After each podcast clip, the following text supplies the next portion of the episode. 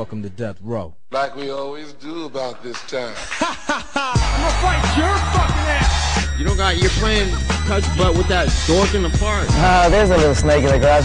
Hey, I'm not surprised, motherfuckers. No forget Jesus, people. I'd like to take this chance to apologize to absolutely nobody. Hey, pussy, are you still there? I back. Who the fuck is that guy? Break out the red panties. We're rich, baby. I would like to introduce.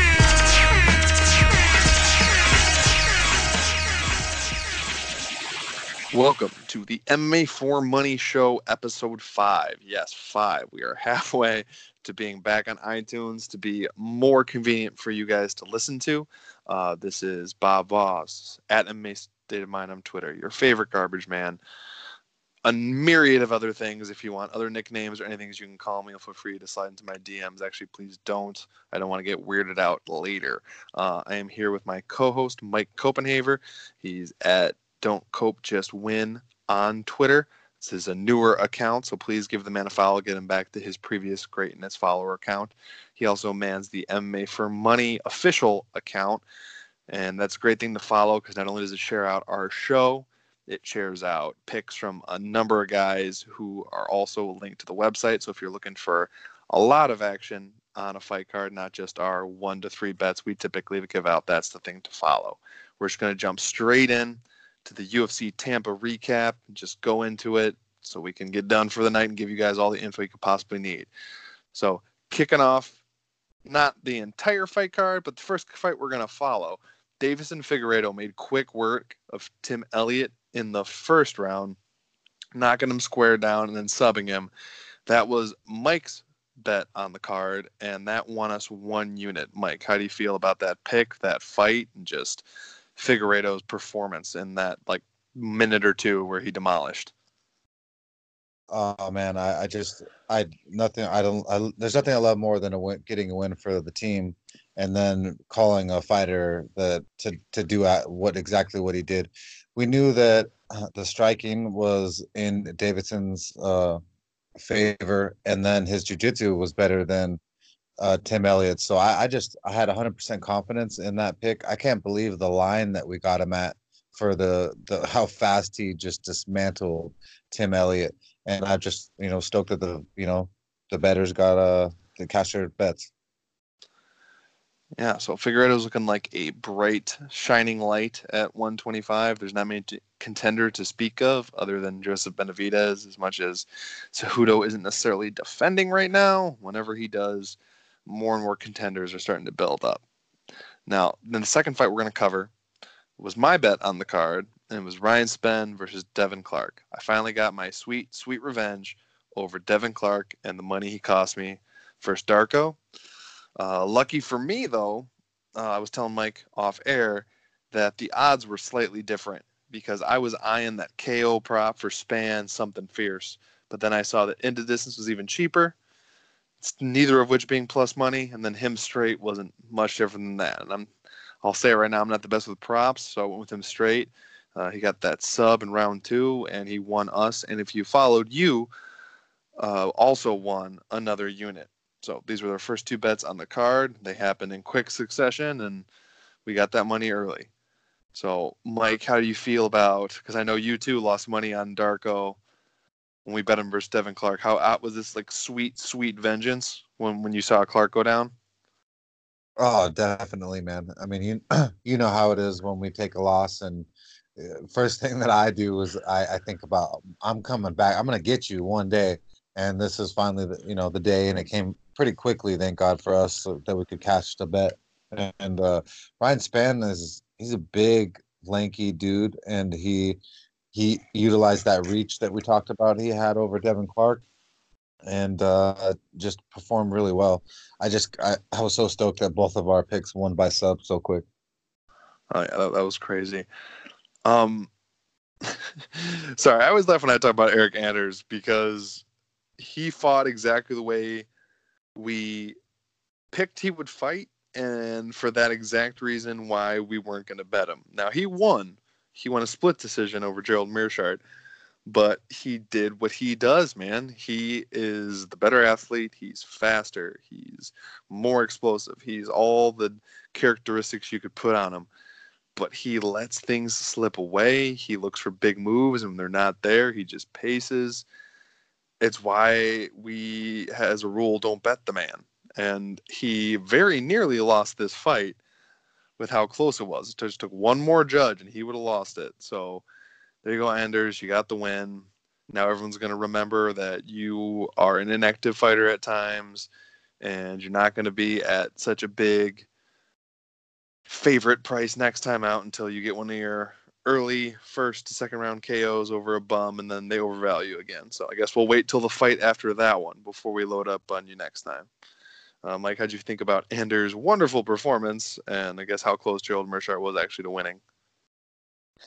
Uh, it was exactly how we said it. I just can't be trusted.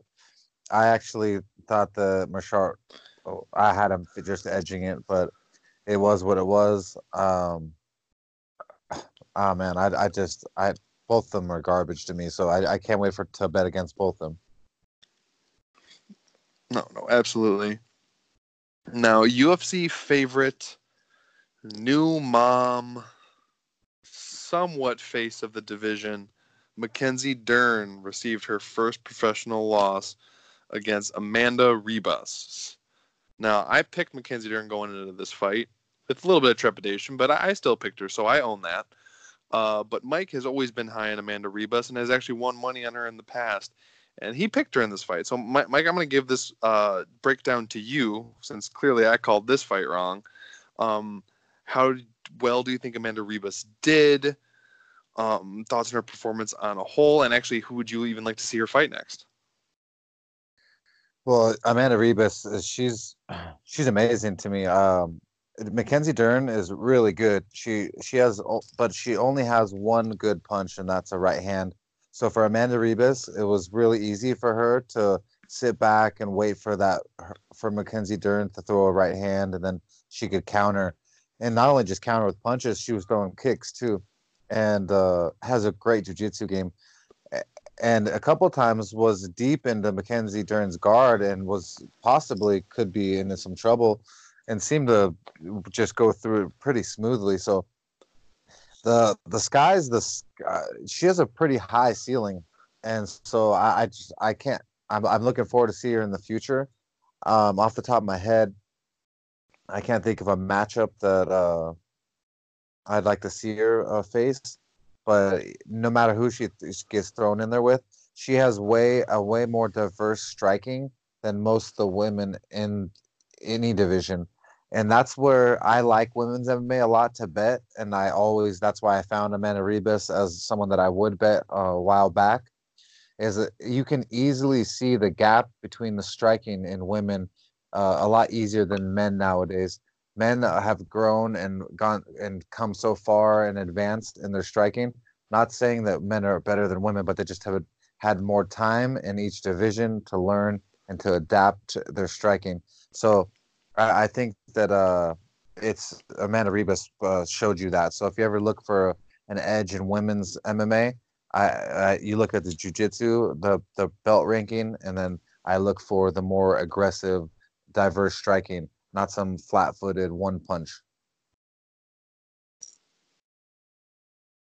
Hmm, Apologize for that pause. There was a yawn there. Moving on. So every once in a while you get a fight card, and this goes for just about anyone who consistently picks fights, bets or picks. Every once in a while you get a series of fights or fight cards, or even just one fight card where everything's going your way. It would be that night that if you bet every single lean that you had, you would have made an absolute killing this is one of those fight cards. Even just talking off air on here, like this is one of those few times that you get where nearly every fight. I say nearly every fight because yes, we, we did we did miss one that we talked about, and we'll move on to that one in a bit.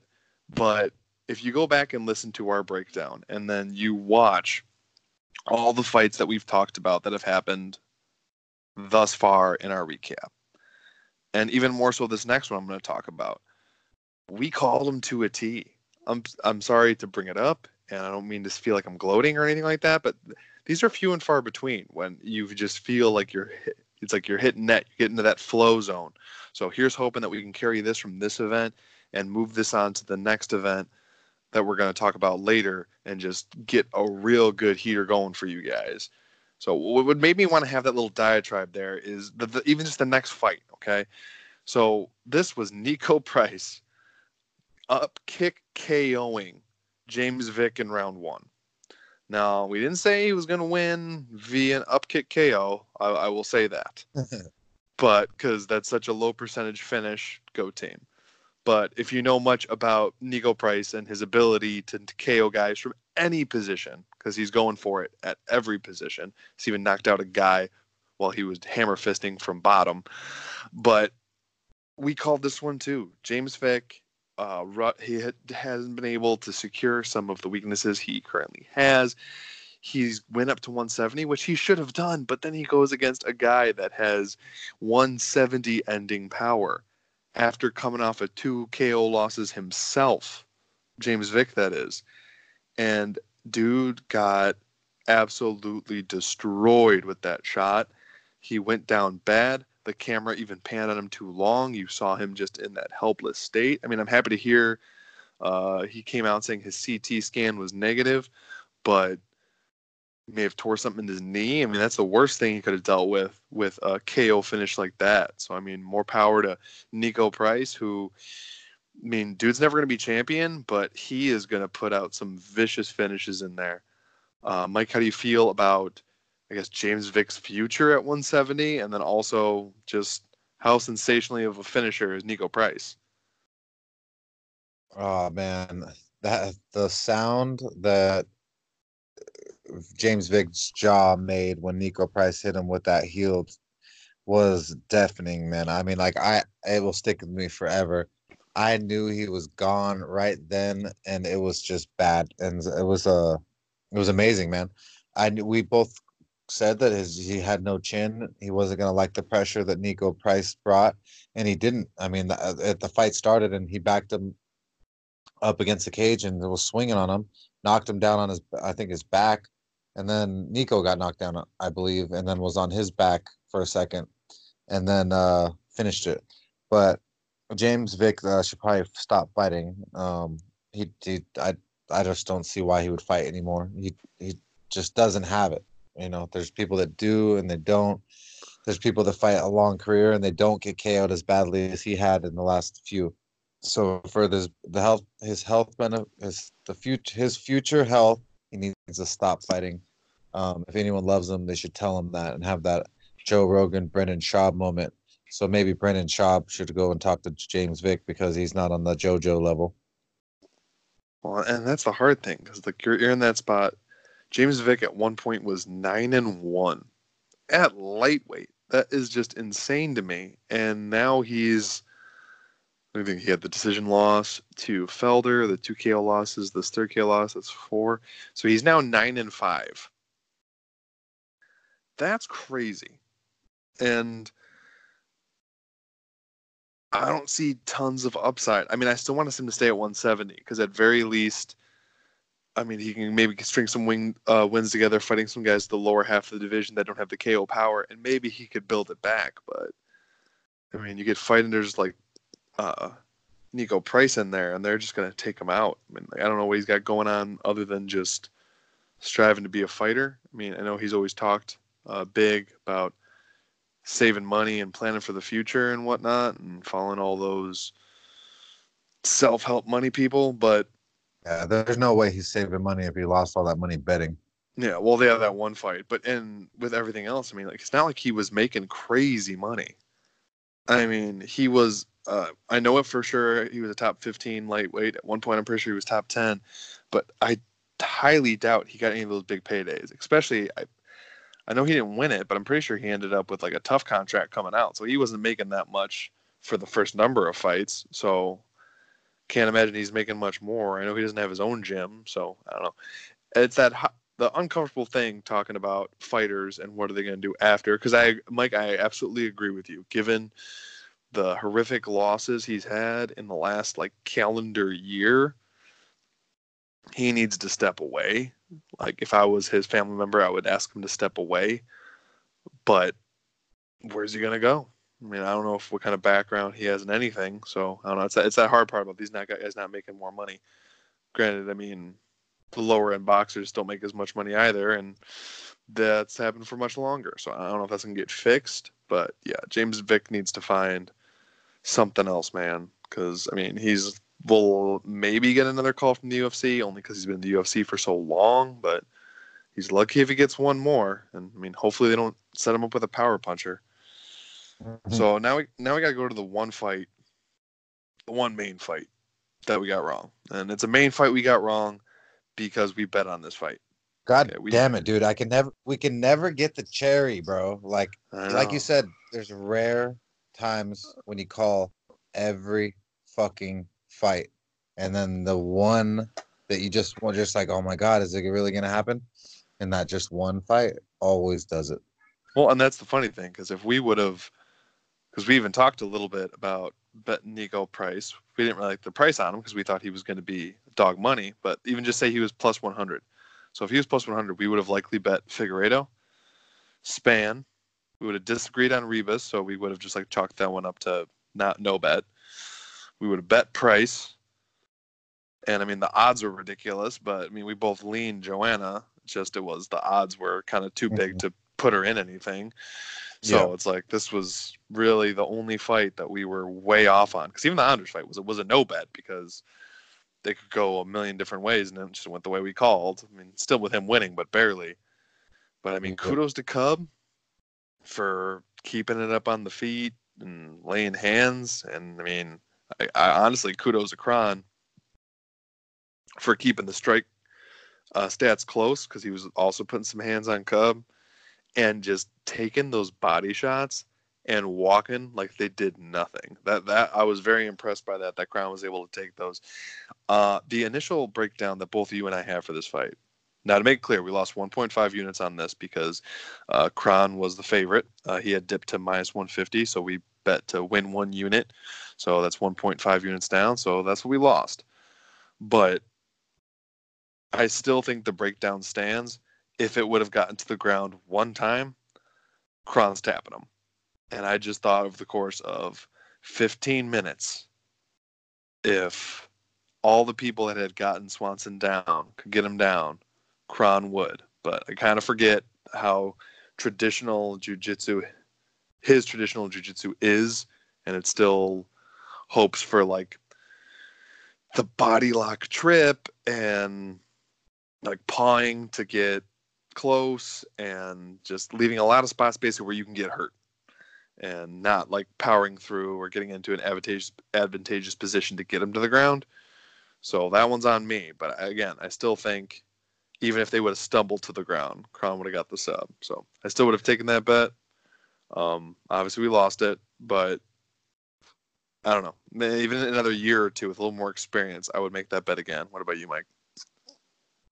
Yeah, I mean, he stood in there with uh, Cub, who's been in there with a, a ton of guys, and so he's so much experience. Kron's uh, striking was just, you know, just wasn't diverse enough, uh, and uh, th- so then that la- made his wrestling and takedown game uh, lack too, because there's nothing to throw Cub off balance. Because if your shot's that weak, and then you don't have any punch to make you get or to, to stum- make them stumble, it really makes it hard for you to get a takedown. But uh, it is what it is. We take losses like men, and uh, you know that's just 1.5 down, but we won two, so we're back up 0.5 and uh, still positive on the show. Okay, now moving on to the main event. Joanna wins a clear decision over Waterson. Uh, the volume was a big factor, like I brought up. Uh, obviously, she was a steep favorite, so it's kind of how a lot of people thought it was. So that breakdown wasn't breaking anyone's minds with how uh, varied it was, but obviously she did it. She still had a little meanness to her. She layered her combos late and just started stacking up offense like she used to. She's a little bit more defensive minded, which I like. I do think it's crazy, and it's because of her name value that even just after this win, they're already talking about throwing her for the title, and it just proves like with with how long she like reigned and how not how thin the top is, but like how since Rose is kind of not talking to anyone and kind of in the ether, and um, we got our new champion. It's like th- there is an opening for. her, I can see that, but I don't know. I guess this also proves Waterson definitely is too small for the division, like we talked about. But we don't have a 105 division, and she's just never going to be to that level. So I, I don't know where she goes from here. If she still fights or not, that is up to her. Um, I mean, she could hang her hat on that she was an Invicta champ at one point. She could keep fighting, I guess, if she makes enough money at it. Because in general, she's not she's not taking too much damage. She took damage in this fight, but in general, she doesn't take too much damage. She has pretty good defense, and she's still incredibly competitive and will win versus the bottom half of the top ten. So, Mike, what's your opinion on the Joanna performance? And like, do you think she's ready for a title shot next, or do you think that's rushing it because it's only after one win, or just like who would you like to see her fight next? Um, I mean, that was jo- Joanna looked good versus a 105 pounder.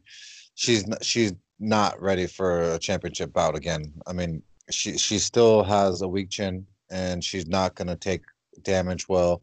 And the girls up in the upper echelon right now are very very tough standing, and so I, I just don't see it. But if she wants to do it and they want to give me a decent number betting against her, I'll I'll gladly do that because uh, uh, Li Jiang or whatever her name is, uh, she'll beat her, and uh, Andrade I think could possibly beat JJ. I I, I, don't- I don't I don't have that much fa- uh, faith in JJ anymore. No, I could I could definitely see that, especially with the talent at the top of the division. I mean, the only way I would have seen if she would have been able to get the title shot if uh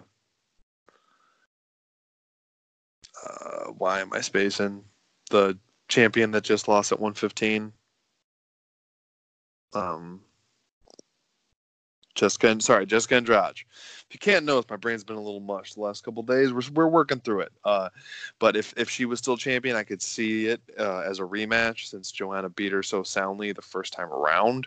Uh, I would be very much into that fight. But otherwise, yeah, I agree. There's she's not quite as good as she once was, but she still is much better than the majority of the division. Now, as Mike said, we won two units and lost 1.5, so we were plus 0.5 total on the event, so it's still plus money. And our podcast total, uh, we're going to start bringing that up in the show. Uh, still deciding if we're going to do it here or at the end of the show, uh, but currently we're doing it here because it's right after the event total. But uh, our podcast total is plus 1.4 units, and that's just going back. This is episode five, so since episode one. Um, if you remember, we had basically two pushes, two wins, two losses, and we were two and one this time. So you know we're, we're doing we're doing pretty good for this early in the show. So I'm really happy with those results. And uh, normally at this point we would do news and announcements, whether that be a fight announcement or a bit of news that can transition us into UFC Boston. But again, we're just gonna skip this part. Uh, a decent amount of news dropped, but nothing I want to get uh, seriously into, and nothing in my mind that easily transitions over.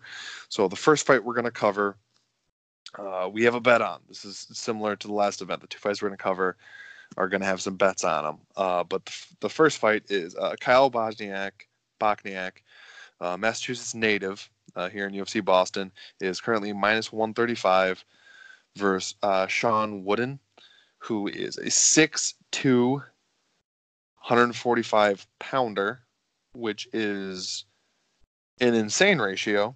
Uh, he is a Dana White's Tuesday Night Contender Series alum. He got a KO over t- uh, Terry Kinney, Terrence Kinney, and now he's fighting Kyle Bosniak in his backyard um, uh, at plus 105. I'm a little surprised the line. No, it's not plus 105 plus 115. Sorry. Looking at a different fight. Kyle Bosniak, Bochniak, um, fighting his hometown. I think he's got a lot of things etched on his side. But Mike, since this is your bet, I'm going to give you the full reins of this breakdown. Go ahead. Yeah, um, Kyle Bosniak is a brown belt in jiu-jitsu, and he's also a very a very good striker that comes with a lot of volume. Um, the only his last two fights in the UFC have he's lost, and they both gone to decisions. One was worth versus Zabit, and was a fight of the night. And if anyone saw that fight, the damage that he took and gave out was amazing, and a lot of people would have not been able to even stand two rounds of that, let alone three. And so I just think Kyle has way more experience in the octagon. He has uh, learned so much in the fights he's lost, and I, I think that this newcomer has uh, has something coming for him. I, I don't think that I believe he's a, a blue belt in jiu-jitsu. I don't I don't think he's gonna have the jiu-jitsu game for Kyle, and I think that Kyle's going to be able to get in there, even though the other guy is six two Zabit was taller than him, and he still uh, was managed to get in there and throw some bombs. So I think that if this goes to a decision, it could be a, a, a fight that Kyle uh, edges and wins. And if it's super close, that the judges can give us that. So I want to lay down the, I believe it's was a 1.45, Uh, 135. 135. Yeah. Okay, so I'm going to lay down the 1.35 units to win 100 on Kyle Bosniak for his experience, his aggressiveness, and his uh, jiu-jitsu defense uh, should be there. So uh, I think it's a great bet. Yeah, I, get what people are thinking to a degree with Darren Stewart. One of the lines a little. Uh, sorry, next fight uh, with Sean Woodson, uh, with how close it is. Because I agree. I think uh, I think Bosniak should be at a much bigger favorite, but his uh, his KO win in the Tuesday, in Dana White's Tuesday Night Contender Series was the guy coming in for a takedown and him lifting up and getting a knee KO. So I don't know if they're thinking that's going to happen to Kyle, but we don't. um, uh, the next fight is actually the next bet on the card. This is Darren Winn at minus 125 versus Darren Stewart at plus 105. Now this is my bet. I'm betting on Darren Stu- uh, Darren Winn I'm sorry. That's two different spellings of Darren right next to each other is really messing with me. I apologize. Uh, Darren Winn at minus, uh, 125. I really like that number. I'm surprised that he's as low as he is. Uh, I understand he was a huge favorite last time out, and it was a little closer than people thought it should be. So rather than a minus 300 favorite, he's a minus 125 favorite. Um, I think Darren Stewart looked even though it was a split, looked really bad against uh, Edmen uh, Shahbazyan, if I'm pronouncing that right. Uh, but Shahbazyan was able to control, and a few of his other past opponents were able to control Stewart against the fence, really be able to uh, initiate the clinch and pin him up there. And since Darren Winn is one of the main training partners of DC, and he's kind of like his protege, I think he'll be very comfortable in that spot. Uh, as well as just straight being able to take him down. I mean, Stewart's been uh, finished on the ground in the past, and I don't see him being able to last too long if they're there for too long. So uh, I'm going to give this Darren Winn. Uh, I have 0.125 units on him to, to win one unit. Uh, Mike, how do you feel about the Battle of the Darrens? Well, Darren, when uh, I've been high on two with you, he's uh, DC's little protege, and I think that he's just got an amazing, amazing wrestling and pressure up against the cage. So I think for uh, three rounds, that's going to be uh, it's going to be I think a grind fest and the, most likely a decision win for Deron Winn. So I like your pick that you're taking here because I love wrestlers and anytime you get a, a world class wrestler versus a whatever wrestler, I uh, I'll take that. So I love this pick that you got and uh, I'm going to ride it with you. Greg Hardy is back. Yes. Twitterverse, please argue back and forth on his character as a person. we are just going to focus on him as a fighter because don't want to get into it. Greg Hardy is currently minus 300 versus Ben Sosoli at plus 250. Now, Greg Hardy is taking a step down after having a great last performance. Uh, the only thing I'm confused about was originally he was supposed to be fighting in Singapore and he got moved to Boston. So I'm not really sure why that happened or why he's now fighting in Boston, but whatever. He is fighting a guy that at one point got so exhausted from beating up his opponent that he laid on the ground and when asked to get up for the position, he physically couldn't and the fight was called due to exhaustion. That guy is fighting a former NFL Pro Bowler. This is going to be an entertaining fight. uh, Hardy is just going to smash this dude. Uh, probably early. Uh, if you like under one and a half, I say go for it. Pretty sure last I checked, that's minus 155. So a little steep, yes, but Hardy in the distance is minus 230, and he's likely going to finish it in the first round because Sosoli doesn't have gas for more than a round. So we'll see how that goes. But I mean, Greg Hardy's going to get a finish, and a bunch of tw- Twitter people are going to get upset. So I guess it's a good day. Uh, Mike, do you have a breakdown of this fight? Um, sorry, I glitched for a second. Oh, which fight was this again? This is uh, Greg Hardy versus Oh, Ben S- Greg Hardy, Sosoli. Greg Hardy's gonna smash this guy, this nobody that no one even knows. Obviously, this is they're just uh, they're taking Greg Hardy around the USA tour and just letting him beat up people like a circus freak show. So this is gonna be another moment. I'm surprised the line isn't even crazier. Um, the easy easy parlay piece. No, I agree with that. I honestly think you're you're pretty safe with that. Um, I haven't necessarily found anything I would parlay it with, so I'm not there right now. But I don't know. I guess that under one and a half might be a thing worth doing. I guess I'll look at that and see where I'm at towards the end of the card. That might be something I add later. And again, I will remind everybody keep your eye on Twitter. We give out all of our official picks at the end of the podcast. Even though they were mentioned earlier, we will recap them at the end so you can mark them down if you need to. Um, but also, sometimes we have secondary bets that we will post on Twitter and also share. Only the ones that we list on the podcast will go with the podcast and the podcast total. Other ones are just individual plays that will come up. So if you want a little more action, there's a little more action for you. Now, Joe Lauzon is fighting again in Boston. The Massachusetts native, Lauzon martial arts gym owner, all around Greek, geeky, nerdy, great guy that everyone loves since way back when in TUF, is fighting from what I've heard is going to be his swan song here in Boston. He's currently a plus 130 underdog versus someone who I have barely heard of, Jonathan Pearce, who is minus 150. Not saying those odds are not justified. I'm just saying Lauzon is in Boston. He'll get some heavy favor there. And if he can, his chin can hold up, he might actually be able to pull this off. Many of you might remember past issues where Lauzon has brought up stuff going on with his son, who was severely sick when he was born, them dealing with that. And I don't know. I want Lauzon to win. Will he win? I don't know. I don't know if he's completely shot or not. I guess we will see here. Uh, hope he gets that win in Boston, and I do hope he gets the win and just walks away. That'd be my dream for him. But a lot of times, retirement fights in your hometown don't quite go the way that you want. Mike, how do you feel about Lauzon's last ditch effort for his win in Boston? Um, I I I was going, but I'm was going back and forth on uh, just fading Lo- Lauzon as he uh, went out of the UFC. Uh, I've done pretty well, and I think that this is a weird one, and I think they're trolling us. And I'm gonna go with uh, Joe Lauzon.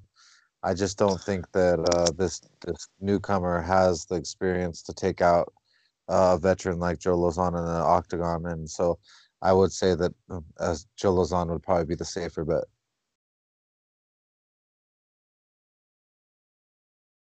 We will see. Uh, like I said, I'm really hoping Lauzon pulls off the win. Will they get it? I guess we will see. Um, now, Maycee Barber, the self proclaimed future champion of the division, the self proclaimed future youngest champion ever, is minus 135 against Gillian Roberts, who is at plus 115. Maycee Barber is got a lot of bravado, but you know what? She backs most of it up. She is a come forward, come at you fighter. She's looking for the finish. She wants the finish. She's gunning for the finish. She's got some power in her hands. She's got crisp combinations. Her defense is a little lacking, but when you're this early in your career, that's just something you're going to experience. Uh, Gillian Roberts, I think, is better on the ground. Could have issue if it gets there, But I don't know. I could see Maycee Barber just coming across the cage and putting some serious hands on Gillian Roberts and taking her out early. That's her main game plan. So I'm not betting this fight in general, but if I had to pick, I would say Maycee Barber gets the finish here. Mike, what's your opinion on Gillian Roberts versus Maycee Barber? Uh, I, I Maycee Barber. I, I like her uh, aggression, and she's she's got a good ceiling. She's young, so I, I would take uh, Maycee Barber because she has a, a more diverse striking compared to Gillian Robertson's uh, not. But Gillian has, I think, it does have a little bit sharper ground game. So, uh, but I, don't think it will matter.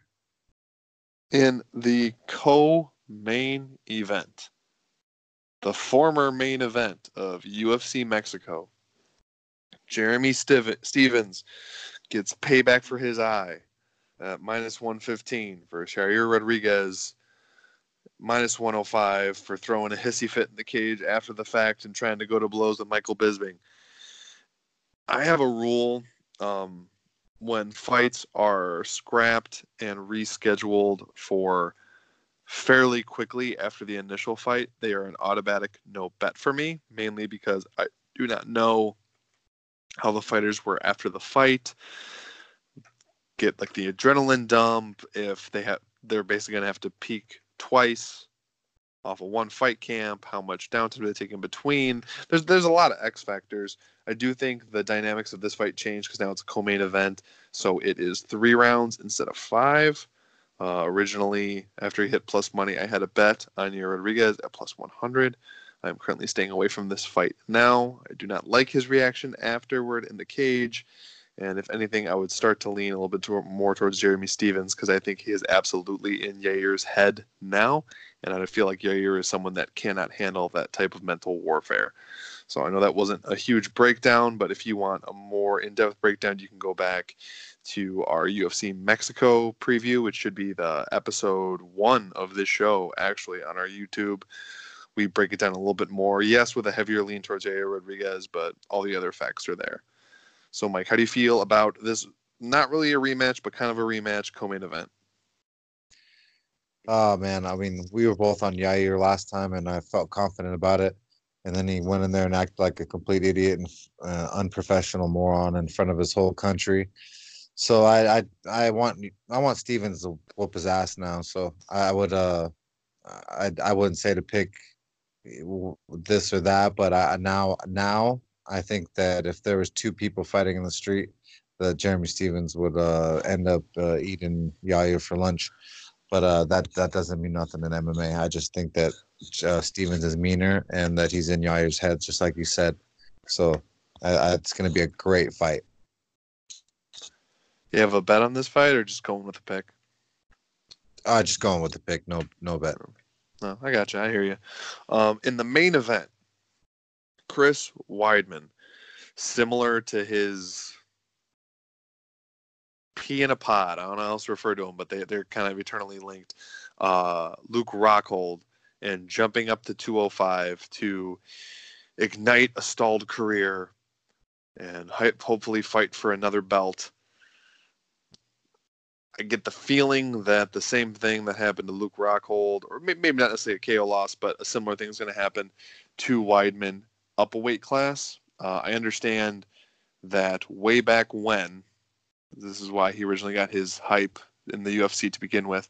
Way back when he beat a who's who of UFC fighters in wrestling when they were in college in the division where most of them moved up to 205 he dropped down to 185 if i recall correctly he beat bader he beat phil davis and at least one or two other uh, UFC light heavyweight mainstays when they were in college because they're all around the same age.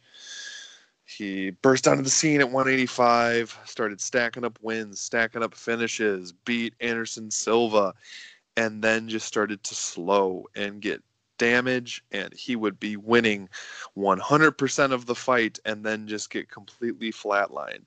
The last time he looked good was versus Kevin Gastelum, where he just smushed the kid to the ground in the latter half of the fight and controlled him and took advantage of him. That was before Gastelum really, I think, bulked up for 85 because I really do think he did. I still think he's a little bit too small for the weight class, but at least he started to fill out a little bit. Um, I don't know. I think this is not going to be good for Weidman. I think he's just taking so much damage. Uh, originally, I did like uh, Dominick Reyes uh, for a bet, who he seems to be shooting up in this division. I do think he lost to Ozdemir, but that's fine. Um, I do think he's the faster, more explosive, stronger, uh, more opportunistic, opportunistic finisher in this fight. And Weidman does have the wrestling. Uh, I do think Reyes either can uh, stay on his feet or get right back up uh, over five rounds. That's going to be tricky to see because we don't know what Weidman's cardio at 205 looks like. I doubt it's going to be what it was at 185, but he's definitely not going to be as lighted in his feet at 205. And I don't know. I, I originally Dominick Reyes was a little bit lower uh, money wise, and I liked him at a bet at that price at minus 150 or lower. Getting to this minus 170 range, I don't, I don't feel comfortable laying that much on him just because I could see a possibility of Weidman taking him down and holding him down.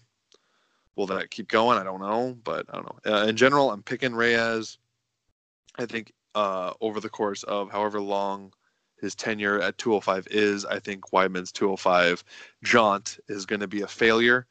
Uh, I agree it's something he should have done, but kind of too little too late, similar to what's going on with Vic. I think he should have done it two years ago, just like I thought Vic should have moved up to 170 two years ago. So it's gonna be a great fight, a lot of action, uh, good chance for a finish. Uh, most of this fight card is it's gonna be very exciting, fast-paced fights, good chance for finishes. But uh, in the end, it's a pick Reyes, but I'm staying away from a bet. Mike, how do you feel about the main event of UFC Boston? Uh, I think that uh, Reyes is younger, faster, and stronger, and I think that he should win the fight. But I think that Weidman has such good jujitsu that if he get in wrestling, that if he gets him down, we could have some trouble pretty easily. Uh, so it's it's a tough one, man. Um, I'm gonna go with Reyes because uh, Chris Weidman, I don't think has the power to or the chin to receive the damage or uh, that Reyes is poss could possibly throw at him. So I think that uh, Reyes could win this by KO TKO.